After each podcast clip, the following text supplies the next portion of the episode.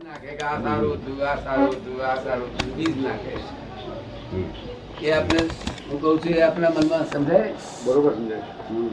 કે આ મુક્ત અવસ્થા મુક્ત અવસ્થા થાય પૂર્વભાવમાં તો કર્યું હશે ને આપણે ઘણું કર્યું હશે. એ કર્યું છે તો મને ખબર નથી ને અત્યારે. અત્યારે તો આપણને આ ભાવમાં તો કશું જ કર્યું નથી એમ કે ચાલ. આ ભાવમાં એટલું કરેલું.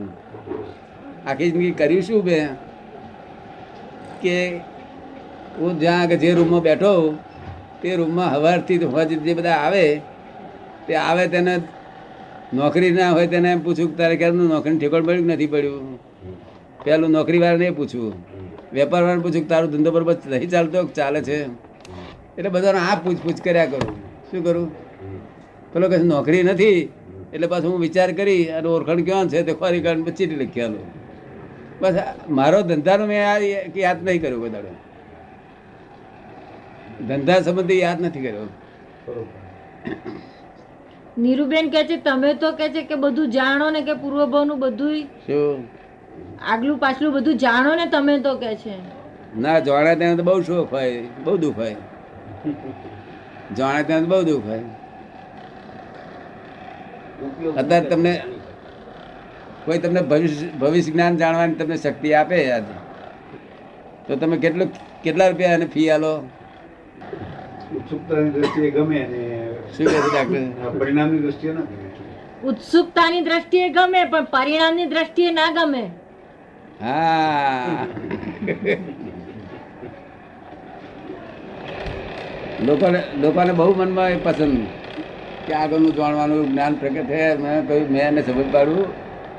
કે ભાઈ, તને અત્યારે આ જ્ઞાન મેં આપ્યું તને અને પછી તારે બહાર નીકળવાનું થયું, એટલે તને દેખાયું કે હવે મોટરમાં એક્સિડન્ટ થશે, એવું દેખાયું તને એ જ્ઞાનથી.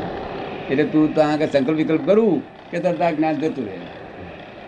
મોટરમાં દેખાય એવું જ કરવાનું તારે. પછી જે જે જ્ઞાન આપ્યું હોય ને તે જ્ઞાનમાં ગમે તે દેખાય, પણ શરીરનું શું થશે એ જોવાનું ના હોય. તો એ જ્ઞાન ટકે. નહીં તો ત્રિકારી જ્ઞાન ટકે એવું નથી. રાત્રે ચેસ્ટ થવાનું burning of chest is suggestive of આપને? હા ઓકે તો મારે પણ થતો હોય એને બર્નિંગ ઓફ ચેસ્ટ યાદ કરી લેવા એ જ કરું. બસ એ હા પણ ખેંચી ઈઝી થઈ ગયું. સંકટ સમયનું સાધન. શું કહ્યું? ગાડીમાં રાખે ને સંકટ સમયનું. એ સહજ સિદ્ધ થઈ ગયું જ હા છે? એ સિદ્ધ થઈ જવું જોઈએ આપણા ખેંચી મેં કહ્યું શું કરો છો રાતે? ઊંઘ નહીં આવતી તાર એક સેકન્ડ પણ દાદાનું નિધિધ્યાસન વગર નહીં રાત્રે. જેટલો ઊંઘ વખત આવ્યો એ તો ફ્રી ઓફ કોસ્ટ મફતમાં મળી ગઈ. પણ બીજું બધું દાદાનું નિધિધ્યાસન. શું? નહીં તો જીવાય જ નહીં કે છે આ જીવાય જ નહીં કે છે. મને એ ને કે ઊંઘ જ ના આવે. ગઈકાલે રાત્રે નહીં ઊંઘ આવી પરમ દિવસ તો બિલકુલ ઊંઘ ના આવી. એટલે સાડા ત્રણ કલાક જ સુતેલો. અઢી વાગ્યાથી પોણા છ સુધી કે મને એ સ્થિતિ આવવા માંડી છે કે શું? મને ઊંઘ નથી આવતી કે છે? હા. ઊંઘ બિલકુલ ઊંઘ આ ત્યાં નિધિધ્યાસન ગોઠવી દીધું ને? કાલે તો દાદા આદેશ આપ્યો સુઈ જતું એટલે કાલે ઊંઘ આવી ગઈ. હમ. ગઈકાલે તમે કહ્યું ને આદેશ આપ્યો કે જઈને સુઈ જાઓ. હા. એટલે સરસ ઊંઘ આવી ગઈ કે છે. હા. એટલે આ જો ઊંઘ ના આવે ને તો આ નિધિધ્યાસન કરવાથી ઊંઘનો ઉજાગરો દાખવતો નથી. કેટલાક માણસોને આખી રાત નથી ઊંઘાઈને આખી રાત નહીં પણ ઉજાગરો સવારમાં ન હોય. સરસ ઉપયોગપૂર્વક છે ને. ઉપયોગ વગરનો પાહા ફેરે ફેરે કરીએ તે એનો ઉજાગરો દાખવે કેવું શરીર હોમું જોયું પછી આવી જાય પેલું. શરીર હોમું જોયું. આ શરીર તો પાસે પડ્યું એટલે જોયા વગર યાદ નહીં ને. એવું બધું છે આ જગત હે? છે ને પાછું નિયમમાં છે. શું છે? હા. છે. નિયમમાં. પણ પાંચ ઇન્દ્રિયથી પોલમ પોલ લાગે એવું છે. કેવું છે? કે આપણે સમજી શકતા નથી એટલે. પાંચ ઇન્દ્રિય ને બુદ્ધિ. બુદ્ધિજન્ય જ્ઞાનથી આ બધું પોલમ પોલ લાગે એવું છે. એટલે એમાં મેં એટલા માટે હું બોલ્યો છું જગત આ જગત પોલમ પોલ છે. પણ છે નિયમમાં. નિયમની બહાર કશું નથી. નિયમ ને ન્યાય સંપૂર્ણ ન્યાયમાં. એક ક્ષણ પણ ન્યાય વગર આ જગત રહ્યું નથી. જે કે બધું ન્યાય જ થઈ રહ્યું છે એટલે આપણે વ્યવસ્થિત કહ્યું ને વ્યવસ્થિત જ થઈ રહ્યું છે અવ્યવસ્થિત થતું જ નથી પેલો થાક ઉતરી ગયો તો એનો આપણે ત્યાં પેલો વાત ના કરી કે હૃદય ગુહાની વાત ના કરી બરાબર. હૃદય ગુહાની વાત ના કરી બરાબર તમે. કાલે ડાયવર્ટ થઈ ગઈ પછી વાત? હૃદય ગુહાની હૃદય ગુહાની વાત બરાબર કરી નહીં તમે સમજણ ના પાડી એમ કે આત્માનું વાત? એટલે આત્માનું સ્થાન વિશે એમણે પૂછ્યું હતું ને કે એવું કહેવાય છે કે હૃદયમાં અંગૂઠા જેવડો આત્મા એ છે? અંગૂઠા જેવી બધી વાત આવ દાદા વેદ ઉપનિષદમાં જે હકીકત હોય એ તો કઈ ચાલુ વાત ન હોય. કે આ વેદ ઉપનિષદમાં જે વાતો લખેલી છે એ તો કઈ આ ચાલુ વાતો ના હોય ને? શું કહે છે? વેદોમાં ઉપનિષદમાં આ લખેલું છે તે તો ખોટું ના હોય ને? વાતમાં કશો માલ જ નથી આ તમને કીધું. ગમે તો લખેલું હોય એ પછી વેદનું તમે જાતે જોયું હોય તો તમે બોલો ના, મેં કાંઈ જોયું. બાકી વેદનું જાતે વેદનું વેદમાં આવું હોય નહીં. વેદમાં નહીં આવે છે. ના પણ હોય નહીં આવું. ઉપનિષદમાં આવું આવે છે કે છે? ઉપનિષદ બધું ઉપનિષદમાં બધું હોય. ઉપનિષદ તો આ દાદાએ જીતું ઉપનિષદ કહેવાય છે. શું કહેવાય છે? બોલતું ચાલતું ઉપનિષદ કહેવાય છે. તમારે પેલું ઉપનિષદ જોઈએ છે કે બોલતું ચાલતું જોઈએ છે? બોલતું હા બાકી વેદાંતમાં હોય નહીં વેદાંતનું જ્ઞાન બધું અમને હોય અમારી આદર્શ હોય. શું કહ્યું? આ તો બધું અંગૂઠું અંગુ કરીને મારી ગભરાય મારે. એક છે તે દાડા સુધી ઉપર બેસી રહ્યા કે અંગૂઠા. છાપરા ઉપર. શું આત્મા દેહ પ્રમાણ છે. કેવો છે? દેહ પ્રમાણ. તે જ્યાં ટોંકડી ગાલી એક તરત ખબર પડે કે ના પડે? પડે. હા. એ આત્મા દેહ પ્રમાણ છે આખો અને તેની ઉપર છે તે આ બધું આ બધું વર્ગણ ચોટેલું છે. કેવી રીતે આ ઝાડનું ડાળી હોય, તેની પર પેલી લાખ લાખ ચોટે છે ને એવી રીતે આ બધું ચોટી ગયું કર્મનો અનંત આ પ્રદેશમાં અનંત કર્મ ચોટેલો છે. તે જે પ્રદેશનો કર્મ ખુલ્યું, આ તમે ડાક્ટરી પ્રદેશનું ખુલ્યું, તો તમને ડાક્ટરી જ્ઞાન થઈ જાય. કોઈને વકીલ નહીં પડે. જેને જે પ્રદેશ ખુલ્યો ત્યાં આગળ એ જ્ઞાન પ્રગટ થઈ જાય. હવે આત્મા તો આખો જ છે એમાં ભક્ત કપાઈ જાય પગ કે એવું તેવું કે આ બે પગ કપાઈ ગયા તો એટલો શોર્ટ થઈ જાય શું? પણ આ હૃદયમાં તો ફક્ત મનનું સ્થાન છે. મનનું સ્થૂલ સ્થાન કેવું? મન પ્રગટ થાય છે હૃદયમાં. તો પછી ધ્યાન કરવા આ એ સૂક્ષ્મ સ્થાન અહીંથી અડી જ. અને સ્થૂળ સ્થાન હૃદયમાં છે. તો ધ્યાનની પ્રક્રિયામાં કા નાકની દાંડી આજ્ઞા ચક્ર નિકરના ચક્ર ઉપર. એના ઉપર ધ્યાન કરવાથી સ્વસ્થતા આવી જાય. દેટ મીન્સ જાય. ધ્યાનની સ્થિતિની વાત છે. તો એ શા માટે? Easy to mind that is control. એમ કે છે કે આ જે ધ્યાનની અવસ્થાઓ હોય છે ધ્યાનમાં ધ્યાન કરે છે ત્યારે અહીંયા અહીંયા અથવા તો કે છે કે આના ચક્ર પર ત્યાં આગળ છે તો કોન્સન્ટ્રેટ કરે છે કે છે. એકાગ્રતા ત્યાં આગળ આ સ્થાનોમાં રાખ્યું છે. તો કે એનું શું કારણ? આ શુક્લ ધ્યાનના સ્ટેજની ધ્યાનની વાત કરે છે. અહીં અહીં અહીં ધ્યાન કરે છે પછી અહીં કરે પછી આ ચક્ર. ત્રણમાંથી હા પછી આ ત્રણમાંથી કોઈ પણ એક જગ્યાએ ધ્યાન કરે છે. અને આ કે છે શુક્લ ધ્યાનના સ્ટેજની વાત છે કે છે? ના શુક્લ ધ્યાન શુક્લ ધ્યાનમાં ધ્યાન કરવાનું ના હોય. સમજ ને? આવી પીડા કોણ વરે આંખો આમ આમ કરી અને અહીં કરો એકાત્ર. એ પીડા કોણ કરે? જેટલું વાંખે પીડા થાય. આપણે છોકરા છોકરાને કઈ કરજો એ તાકે છોકરા કે તું કર કે મારે નહીં. જે છોકરા ના કરે એ જ્ઞાની ના કરે. શું કહ્યું? જ્ઞાની ને છોકરા બે સરખા હોય અમે દોઢ વર્ષના બાબા જેવા હોઈએ. સરળ?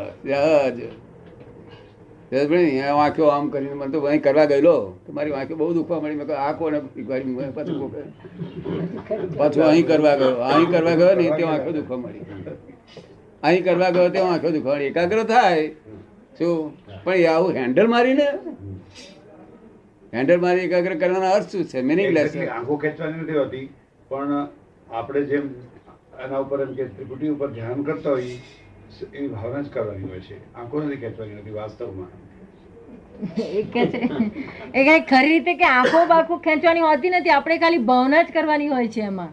કે આ ત્રિપુટી ઉપર આપણું ધ્યાન આ ત્રિપુટી પર ધ્યાન રાખવું છે ભાવના કરવાની હોય તો આંખો ખેંચાય તો આગળ? અને અહીં શું કાઢવાનું છે? અહીંયા મન છે. મનને શું કરશો? એકાગ્ર થશો બહુ તારે. તો પણ એકાગ્ર થયું મન વશ થાય. મન વશ શેનાથી થાય? જ્ઞાન સિવાય આ જગતમાં કોઈ ચીજ એવી નથી કે જેનાથી મન વશ થાય. જ્ઞાન સિવાય એવી કોઈ ચીજ નથી. મન એકાગ્રતા થાય આ પાંચ પાંચ ચક્કરો ઉપર. તે બધા બધા સંતો યોગીઓ બધા ચક્કરો ઉપર ધ્યાન દઈ. એકાગ્રતા બબે તે- ચાર. પાછો બહાર તો નીકળ્યા વગર જાય જ નહીં ને. ક્યાં જાય. પાછો. બહાર નીકળીએ ને મહારાજ તમારા અક્કલ નથી. પાછો એનો ચક્કર બકરો બધા ઉડી જાય. શું કહ્યું?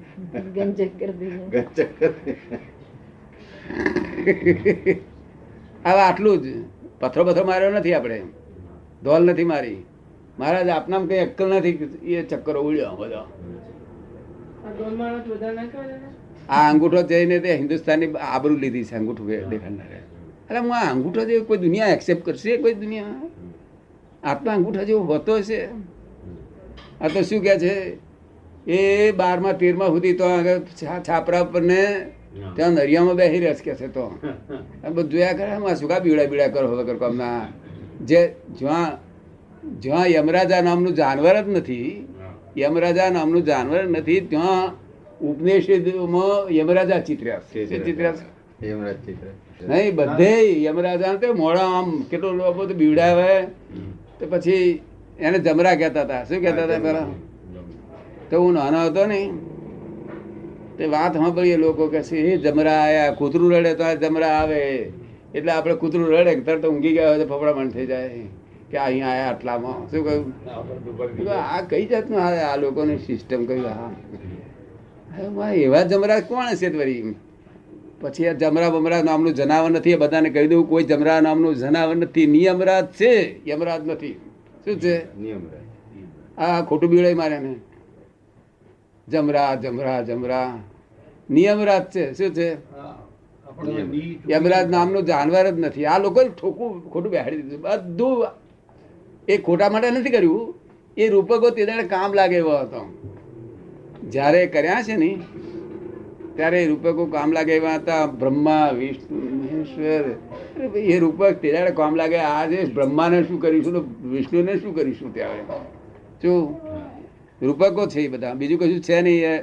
આ ત્રિગુણાત્મક માયા છે ને, તેનો રૂપકો છે આ બધા. કઈ કઈ માયામાં વર્તે છે જીવ?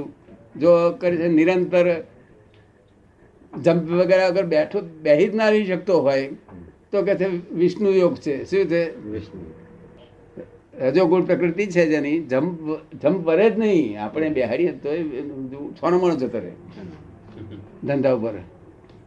બને કે ના બને? બને. હવે એ વિષ્ણુ યોગ કહેવાય. ત્યારે વિષ્ણુને ભજવાનું કહ્યું હેલ્પિંગ માટે. આ જેને છે તે સંત પુરુષો જેવા હોય કે બીજા બીજા માણસો સંસારી પણ સત્વગુણી હોય છે. એ છે તે આવું દોડધામ ને એવું તે બધું ધમાલ બમાલ ના કરે. એના બધા સાત્વિક વિચારો હોય સાત્વિક ગુણો હોય વધતા ઓછા પ્રમાણમાં હોય. સમજ પડી અને પેલું બધું તામસી. ક્ષીરસાગર અને શેષ ક્ષીરસાગર અને શેષ શૈયાનું શું રહસ્ય છે? કોણ ક્ષીરસાગર અને શેષ શૈયા. વિષ્ણુ. વિષ્ણુ. વિષ્ણુ ભગવાનની નાગની શૈયા છે ને?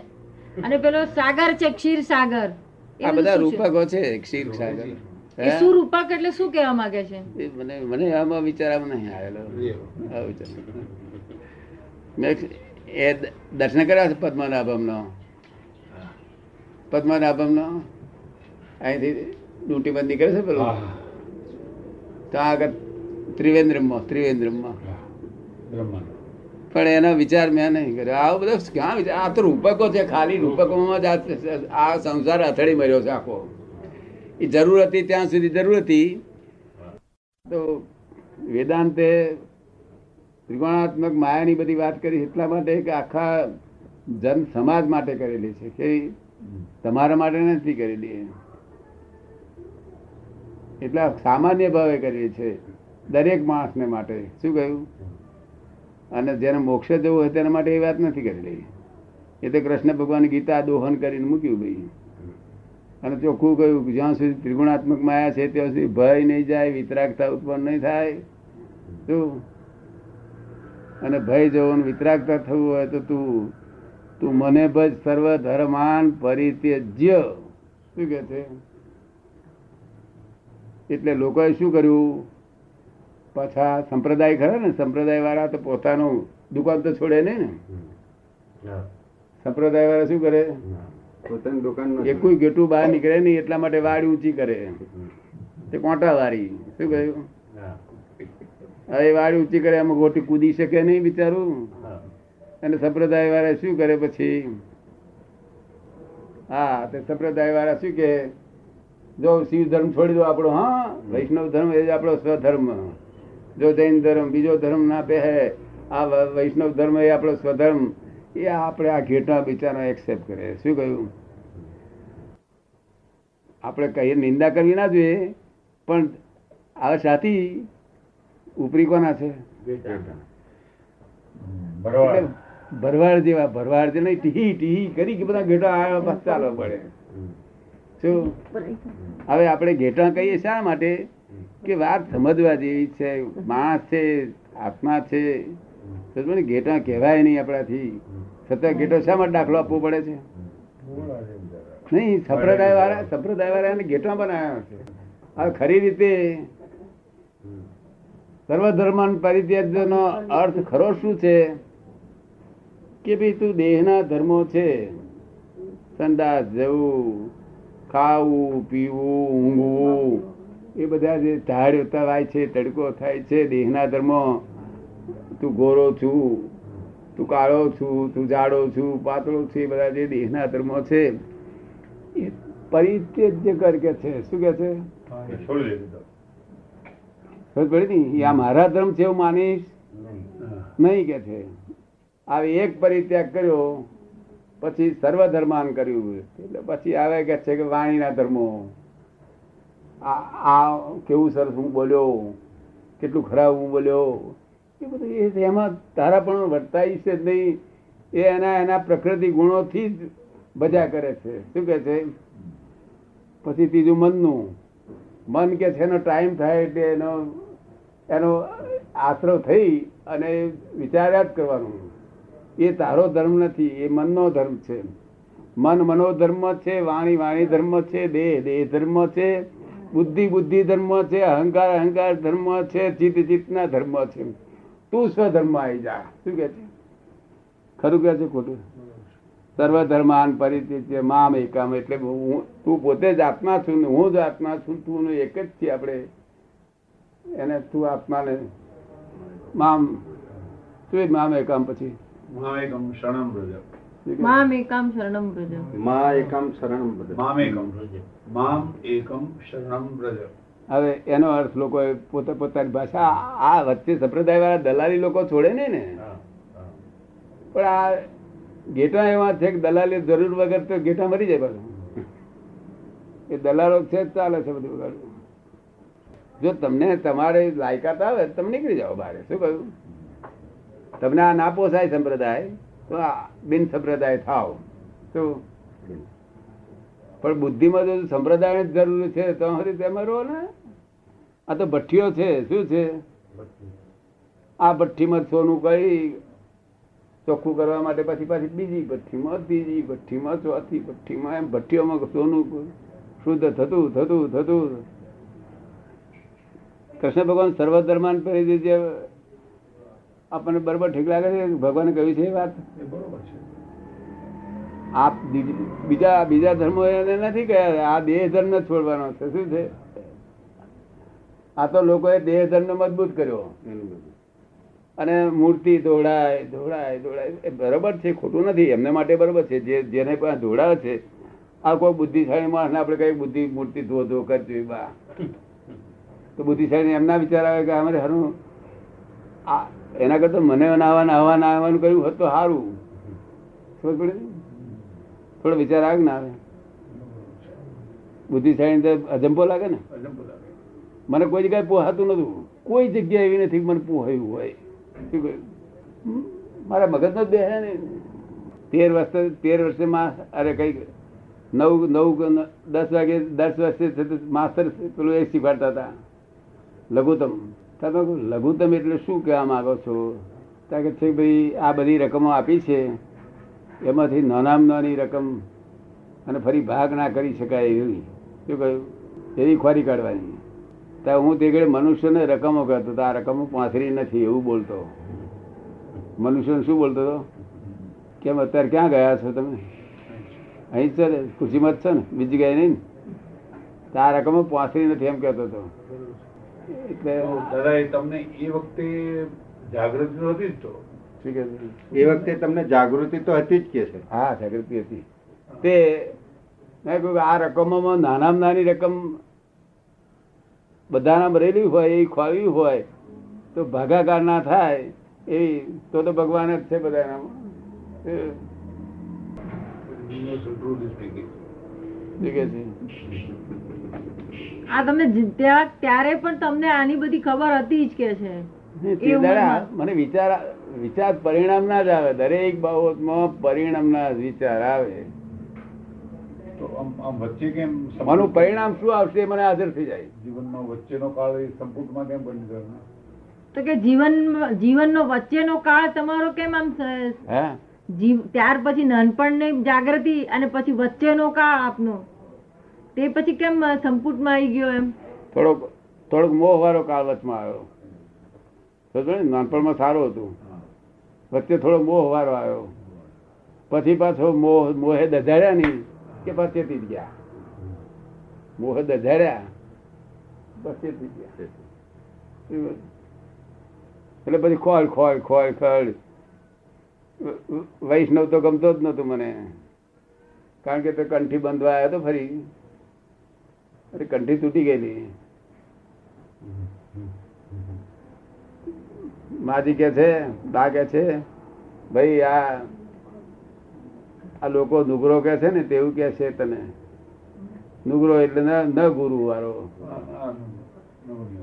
અરે નુગરો કે છે મેં જે કેવું એ કે, આ, મારે તો તમે કંઠી બંધાવો તો મારે નહીં બંધાવી એ ટાળું પાણી રેડે છે. હું કશું બોલતો નથી. મને તો શીખવાડે ત્યાં મારે કંઠી બાંધવાની છે. બે અક્ષરે શીખવાડે.